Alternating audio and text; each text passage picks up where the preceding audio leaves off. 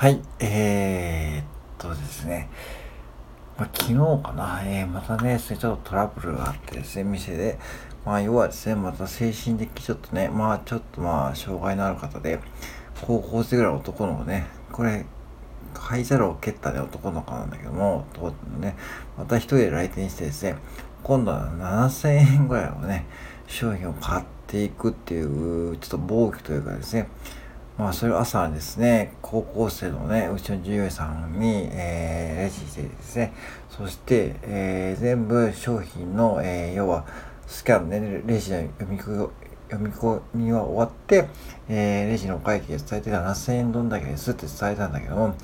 お金を出そうとしないというトラブルがあって、そして、えー、さんじゅっぷんぐらいレジがね、位置で止まってしまって、もうお客さんがちょっとね、間に入ってね、まあ、なんとかなったんだけども、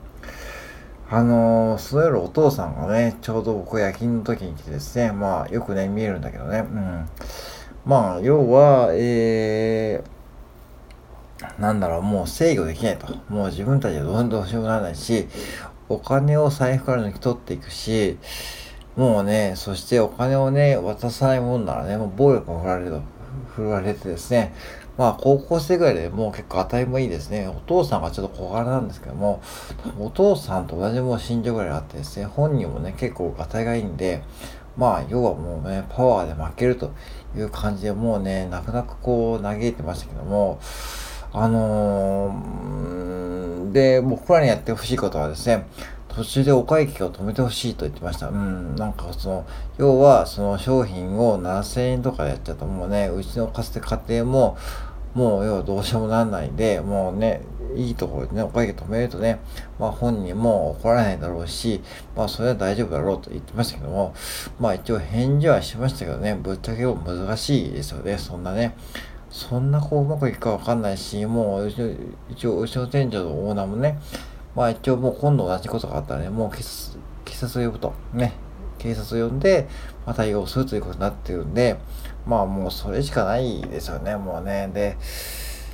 あのー、まあ一回も精神病棟に入っていたんですね、その子ね、さんかげつほどね。うん、で、いっかげつなんかななまんえんぐらいかかると。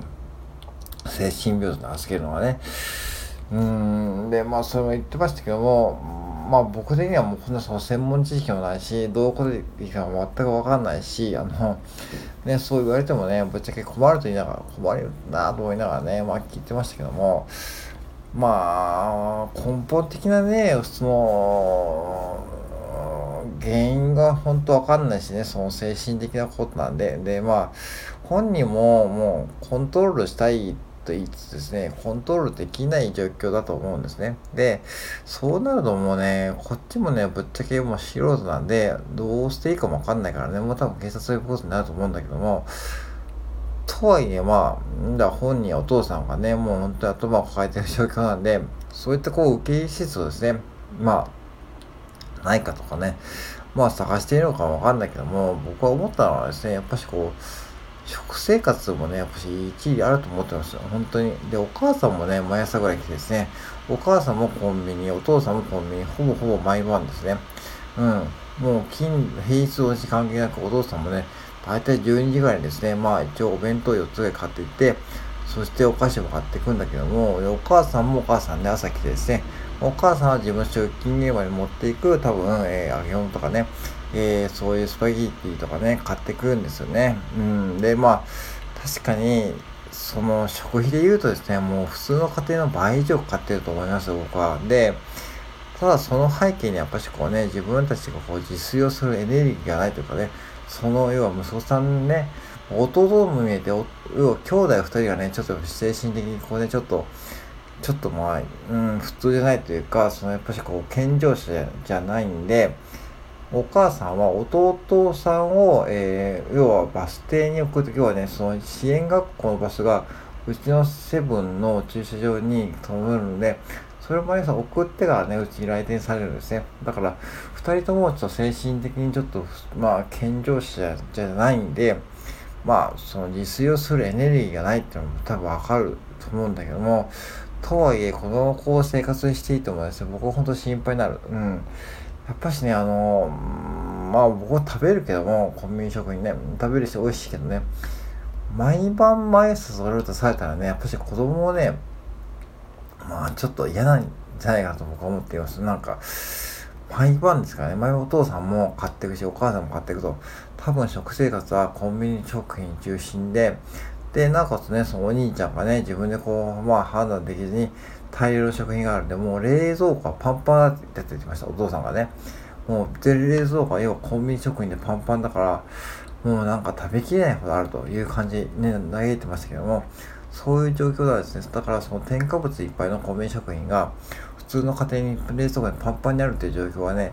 ぱし僕は本当に異常だと思ってるし、そしてやっぱしこうコンビニ食品っていうのはやっぱしこう皆さんね、知ってる通りね、添加物が多いんですよね。そしてまあもちろんたまに食べるとかね、その息抜きであのコンビニスイーツ食べるとか、その時間がなくてこう弁当とかね、そういう惣菜を買いに来るっていうのはね、